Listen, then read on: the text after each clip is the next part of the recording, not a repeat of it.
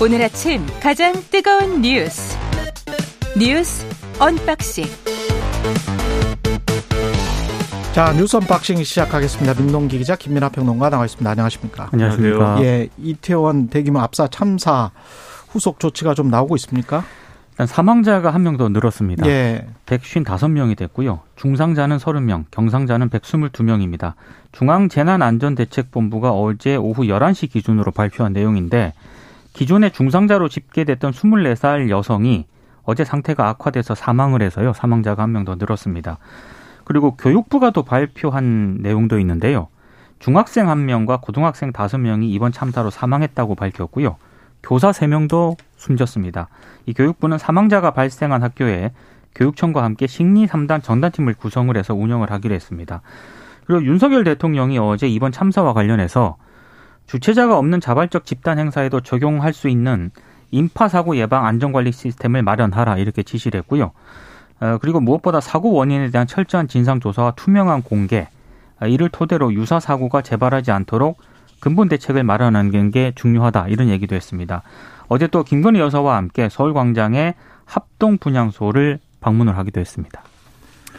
그 언론에서 이제 이 희생되신 분들의 사연이나 이런 것들을 많이 보도를 하고 계속 이제 나오는데 이런 사연이나 이런 것들을 보면 일각에서 이제 뭐 그런 얘기를 많이 했다는 거잖아요. 그 왜 그런 데 갔느냐, 뭐, 어, 그런 이제 위험한 곳에 왜 갔느냐라고 좀 피해자들을 탓하는 목소리들이 많이 있었지만 이런 사연을 보면은 그런 얘기 못 합니다. 그, 어, 정말 가족들과 함께 갔다가 이제 희생된 이런 분들도 있고 친구랑 같이 그냥 뭐, 어, 간 사례라든가 여러 가지 읽으면은 이제 가슴이 아픈 사례들 뿐인데 그렇기 때문에 사실 이런 사고가 더 일어나지 않도록 재발 방지에 노력을 해야 되는 거고 그걸 위해서도 어, 이런 지금 윤석열 대통령이 얘기한 이 주체자가 없는 자발적 집단 행사에도 적용할 수 있도록 하는 아, 안전관리 시스템 마련해야 된다. 이게 중요한 거죠. 근데 이게 잘 되려면 지금 이제 앞에 오프닝에서 최영 기자 말씀하신 대로 지금 당국자들이 이 상황이 이제 잘못됐다라는 거에 대해서 명확하게 어, 인식을 하고 무엇이 잘못됐는가를 찾고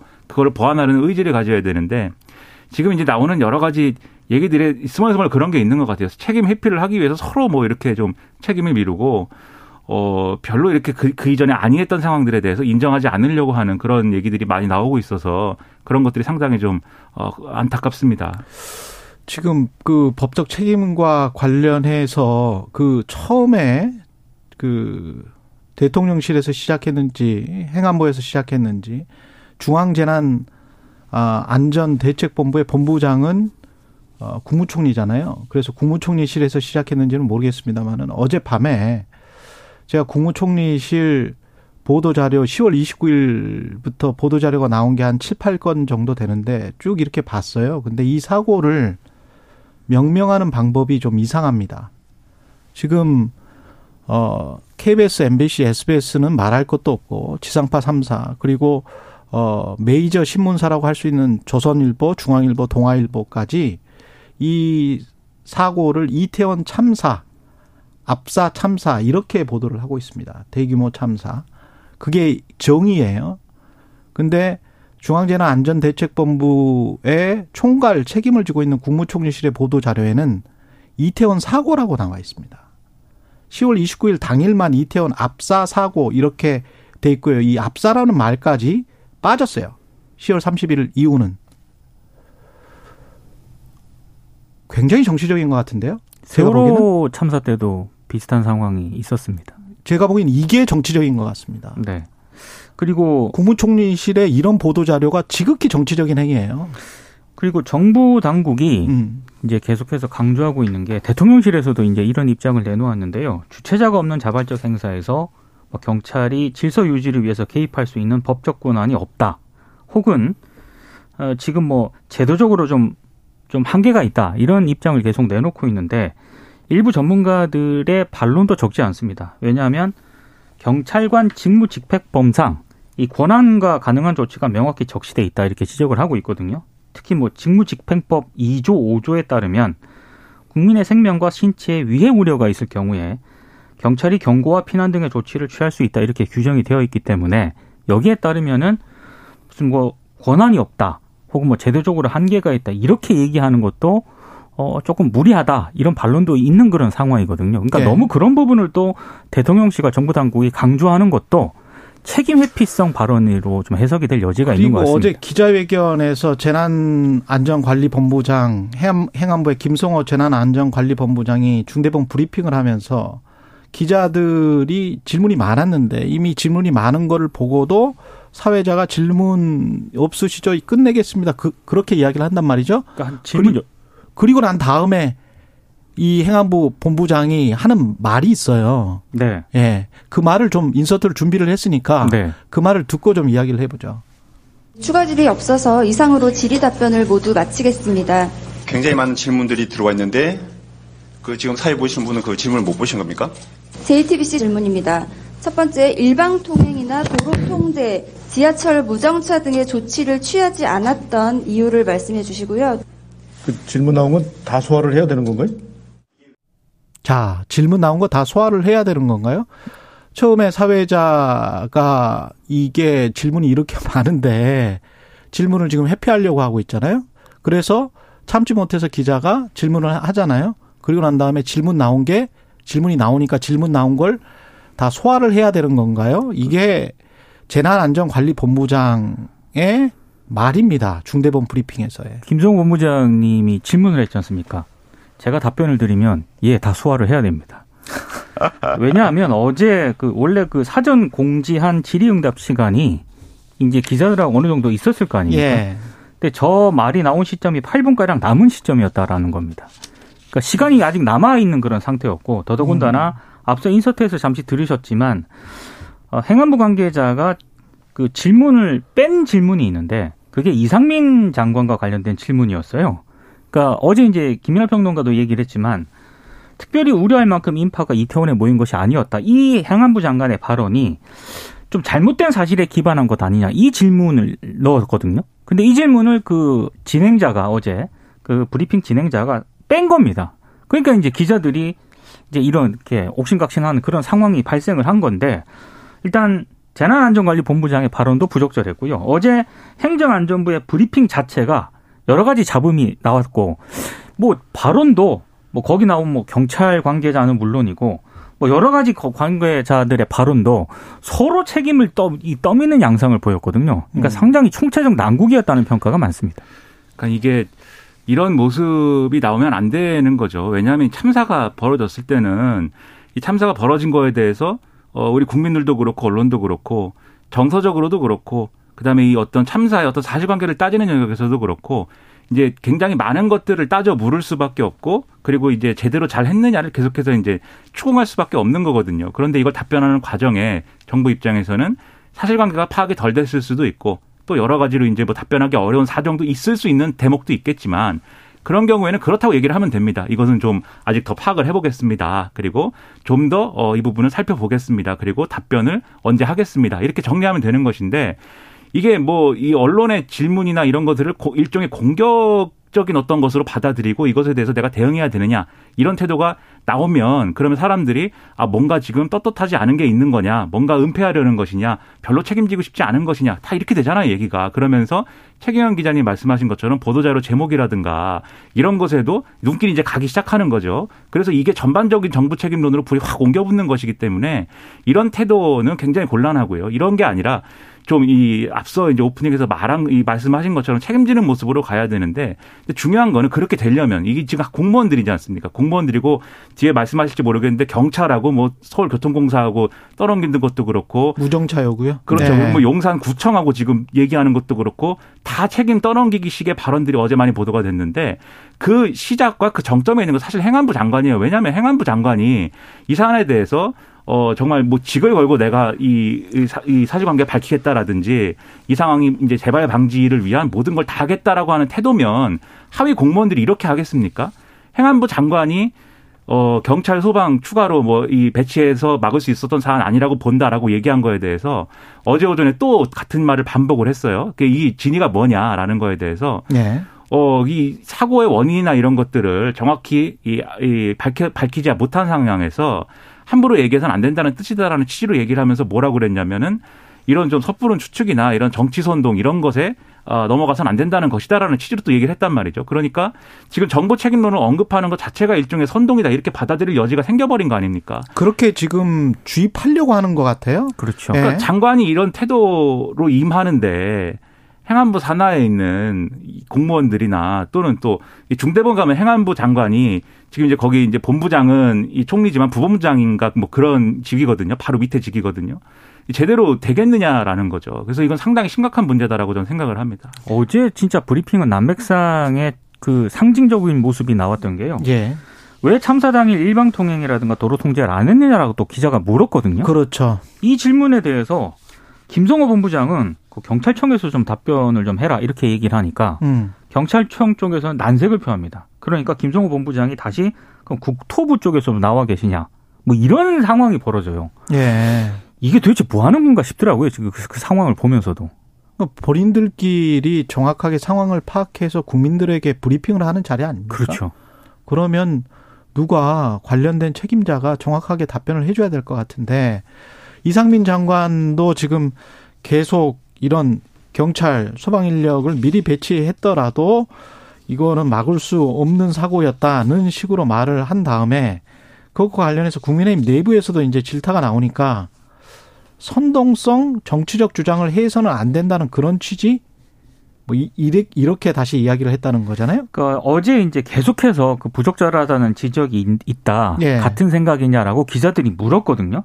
그러니까 초반에는 그 생각을 계속 유지를 했습니다. 그러면서 나왔던 얘기가 여전히 이제 본인이 정확한 경찰의 사고 원인이 나오기 전까지는 섣부른 예측이나 추측, 선동성 정치적 주장을 해서는 안 된다는 그런 취지의 발언이었다. 이렇게 해명을 하거든요. 근데 그럼에도 불구하고 계속해서 여야를 비롯해서 비판 여론이 비등을 하니까 결국에는 어제 오후 4시쯤에 행안부가 문자 메시지를 기자들에게 보냅니다.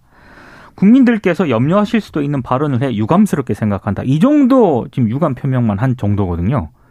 왜 근데 미안하다는 이야기를 안 하죠? 저도 이해가 안 갑니다. 그러니까 이 사, 이 사안이, 이건 평론가로서 해석을 하자면 예. 어떤 법적 책임이나 그런 뭔가 이제 제도적인 책임, 자신들이 감당할 수 없는 수준까지 가는 것을 미리 차단하고자 하는 의도가 있는 거 아니냐 사람들이 이렇게 볼 수밖에 다 없는 거예요. 법률가들이라서 그런가요? 맞습니다. 그리고 지금 이 이상민 장관이 한 말을 자세히 봐야 되는데 예. 이 경찰 소방 인력 부족이라든가 배치가 안 된 게 과연 참사의 원인이었는지에 대해서 의문이 있다라고 얘기를 했거든요. 무슨 얘기냐면은 원인은 이런 예를 들면 대비를 잘못했다든지 예방에 소홀했다든지 이런 데 있는 게 아니라 원인은 따로 있다 이 얘기를 지금 하고 싶은 거예요. 그 원인이 따로 있다라는 것은 지금 뭐 한간에 이 사고가 난 당시의 상황에 대해서 뭐 여러 가지 얘기들을 해오지 않았습니까? 뒤에서 누가 밀었다라든지 뭐 예. 이런 얘기들. 그래서 이런 것들을 밝혀내면 그런 사실을 밝혀내면 그것에 책임을 이제 지울 수가 있는 것이고 이 사고의 원인은 뒤에서 누가 밀은 것이다. 이렇게 정리할 수 있는 것이고 그러면 이제 상당히 행정부로서 져야 될 책임이나 이런 것들은 정치적으로 또 정서적으로 여론에 있어서는 경감할 수 있는 거 아니냐 이 생각하는 거 아니냐는 의심이 그리고 이런 의구심과 우려가 이 듣는 사람 입장에서 생기거든요. 이런 얘기를 하면 이런 얘기를 하기에 적절한 시점과 장소입니까? 이게 합동분양소에 조문하고 나와서 기자들 이 질문에 답을 한 거예요, 장관이. 이 생각만 하고 있는 거 아니냐 이런 생각이 든단 말이에요. 이 책임 회피를 하기 위한 그러한 생각. 근데 그런 태도가 아니라 이 법적인 책임이나 뭐 이런 거는 나중에 따지더라도 지금 필요한 것은 이 사고를 수습하기 위해서 어떤 목소리를 정부가 낼 것이냐 그리고 그걸 통해서 정부 조치의 신뢰를 어떻게 확보할 것이냐 이거 아니겠습니까? 근데 그걸 위해서 장관이 자기 역할을 해야지 자꾸 이런 식으로 대응을 하니까 정부의 신뢰를 신뢰가 무너지는 상황을 우려하게 되죠 자연스럽게. 정부가 가장 정치적인 계산을 하면서 국민들은 잘 생각하지도 않고 있는 과거의 사건들에서 선장만 구속되고 그랬던 적이 있잖아요. 세월호 참사 세월호- 때도 선장만 구속이 됐고 그쵸. 그리고 유병언 씨와 책임론이 막 중간에 불거지기도 했었죠. 그때는 대비라기보다는 해경의 대응이 문제였지 않습니까? 그렇습니다. 근데 관련해서 해경의 간부들이 구속되지는 않았잖아요. 네. 음, 정부가 구조 작업을 적절히 했었느냐가 사실 핵심이었는데 그렇죠. 이번 같은 경우는 대비가 경찰이 폴리스 라인을 제대로 치고 왜 과거처럼 그렇게 안 했느냐, 제대로 인력을 보낸 게 맞냐, 그리고 그 인력들이 그 진짜로 이렇게 폴리스 라인을 치면서 대비하는 인력이었는지 아니면 마약 단속하는 인력이었는지 그것과 관련해서는 너무나 보도가 많이 나왔잖아요. 그리고 이, 이태원역 무- 지하철 무정차와 관련해서도 지금 서로 책임 떠넘기게 하는 거 아닙니까? 교통공사하고 경찰 쪽에서 그러니까 교통공사 측의 일단 입장은 이렇습니다. 예. 용산 경찰서에서 112 상황실을 통해서 10월 29일 밤 11시 11분께 이태원역에 지하철을 무정차 통과시킬 수 없는지 문의를 했다. 이렇게 설명을 하고 있습니다. 무정차 통과는 인파가 많이 몰려서 안전사고가 우려될 때 내려지는데 일단 서울교통공사 측의 입장은 이렇게 한이 시간은 이미 소방당국에 사람이 깔렸다는 최초 신고가 접수되던 밤 11, 10시 15분에서 1시간 지난 시점이었다라는 게 서울교통공사 측의 입장이고요. 서울경찰청의 입장은 완전히 다릅니다. 무정차 통과를 그날 밤 9시 38분에 요청을 했다는 겁니다. 일단 용산경찰서 112 상황실장이 전화상으로 무정차 통과를 요청을 했는데 서울교통공사 측에서 이거는 승하차 인원이 예년과 차이가 없다면서 정상 운영했다라고 공지를 했다는 거고요. 그러니까 서울교통공사가 다시 반박을 하는데 밤 9시 38분에 통화를 한 건 맞다. 그런데 그때 경찰이 무정차 통과에 대한 이야기는 하지 않았다. 오히려 역사 내부 상황을 좀 문의했을 뿐이다. 이렇게 얘기를 하고 있습니다. 여기에 대해서 경찰은 여전히 본인들은 무정차 통과를 요청을 했다. 이렇게 지금 공방을 벌이고 있는 상황입니다. 이것도 뭐 하는 건가 싶습니다. 근데 이게 이것도 9시 무슨 40몇 분에 무정차 통과를 요청해 가지고 그게 그 되면 이, 번 사건과는 관련도 없어요. 사실은. 맞습니다. 그렇죠. 그 훨, 예. 만약에 무정차 통과를 하려면 훨씬 이전에 했어야 되는 예. 그 사람들이 모이기 전에 했어야 되는 것이고 이 시기에 그러니까 뭐한뭐 10시 11시 돼 가지고 무정차 통과 이거 요구했다는 거는 그때는 사람들이 이 사고 이 참사의 문제도 그렇고 이게 이제는 빠져야 되는 시점에 무정차 통과를 하는 것이 옳으냐 이건 좀 따져봐야 될 문제긴 하거든요. 그리고 무정차 통과라는 게 그냥 지하철이 지나가면 되는 문제가 아니라 이 지하철이라든가 이런 건 여러 가지 다른 역에 이 어떤 지하 어떤 차량이 어떻게 가느냐 이런 모든 계획이 같이 맞물려 돌아가는 거잖아요. 그러니까 사전에 이제 계획을 세우고 이런 거 이런 단계에서 고려가 됐어야 될 사안인 것이고 그런 것들이 충실히 됐느냐가 핵심이거든요. 근데 이게 9시 뭐 48분에 이걸 요구했느니 11시 요구했느니 이걸 얘기할 게 아니고 오히려 사전에 며칠 전에 이 용산구청하고 경찰하고 그렇죠. 지역 상인회하고 어떻게 이, 이 날을 잘 치를 것이냐에 대해서 논의를 하는 자리가 있었습니다. 그런 자리에서 대비고 예방이죠. 그렇죠. 예. 그런 자리에서 심도 있는 논의가 됐어야 되는데 지금 보면은 어, 이 언론 보도를 보면은 그 자리에서 이제 안전 관리나 이런 거에 대해서는 상인회 쪽에서 좀 우려를 표명을 했으나 어, 실질적인 대책이 논의된 바는 없다라는 거고요. 음. 용산구에서는 이제 자원 순환 관리과입니까? 그러니까 이 쓰레기와 관련된 대책을 세워야 되는 부서에서 몇 명이 와서 이 논의를 같이 한 것 외에는 아. 별다른 대책 세우 논의하자고 한 게 없다는 거예요. 그러니까 이런 정도의 대비책이었는데 그날 뭐 이 무슨 전화를 몇 시에 하고 이런 게 뭐 얼마나 그게 중요한 뭐 사안인지도 모르겠는데 그것조차도 이렇게 그렇죠. 책임 회피를 한다는 게 이해가 안 됩니다. 이태원 상인 모임 쪽에서 하는 얘기가 있습니다. 예. 26일에 용산구 구청, 용산 경찰서, 뭐 서울교통공사 그리고 상인들까지 다 해가지고 경찰하고 지자체 사전 통제 요청을 했다고 합니다. 근데 이게 안 받아들여졌다는 거고요. 그리고 용산구청 책임도 좀 제기가 되고 있는 게 10월 27일 긴급 대책회의를 열었다라고 하거든요. 음. 근데 이때 일단 구청장이 빠졌고요. 회의는 부구청장이 주재를 했는데 이날 회의에서 대규모 인파에 대한 대비책은 논의가 또 안 됐다라고 합니다. 예. 그러니까 이게 우리가 경찰 책임론 이런 걸 많이 얘기하지만 제가 볼 때는 용산구 책임이 상당히 있다라는 생각이 맞습니다. 드는 게 그렇죠. 경찰이 예를 들면 법령의 어. 문제라든지 이런 막 이 이런 상황에 막 동원이 돼 가지고 할 수 없다라고 하더라도 예를 들면 상인회나 이런 쪽하고 지자체가 면밀하게 협의를 해 가지고 음. 지자체가 지원을 하고 상인회가 자체적으로라도 자율적으로라도 이 상황에 그 위험한 도로나 이런 데에서는 이 통행을 정리하고 했으면은 막을 수 있었던 사고라고 생각을 합니다. 어제 나온 보도 중에 그 현장에 어떤 여성이 그 그냥 참가자예요. 그 예. 행사에 예. 어떤 여성이 그 꽉 막힌 그 사고 난 바로 그 길에서 이 내려가야 되니까 음. 올라오는 사람들을 올라오지 말라고 말라고. 하는 것을 앞에서 전해달라. 라고 아. 한 것만으로도 그 길이 뚫렸다는 거잖아요. 그렇죠. 시민의식 많이 얘기하지만 우리 국민들이 그런 정도로, 그런 정도로만 정리를 해도 예. 이 길이 해소가 됩니다. 그런 것조차도 지자체가 고려하지 않고 안 해놓고선 음. 지금 MBC 보도에 의하면은 이태원 그 행사는 축제가 아니었다 법적으로. 용산구청장. 예, 그것은 하나의 현상, 현상이다. 그냥 현상이다. 이렇게 얘기를 하고 있습니다. 이게 말이 되겠습니까? 이러면 안 됩니다. 뉴스 unboxing 민동기 기자 김민아 평론가였습니다. 고맙습니다. 고맙습니다. 고맙습니다. KBS 1라디오 최경영의 최강시사 듣고 계신 지금 시각 7시 42분입니다.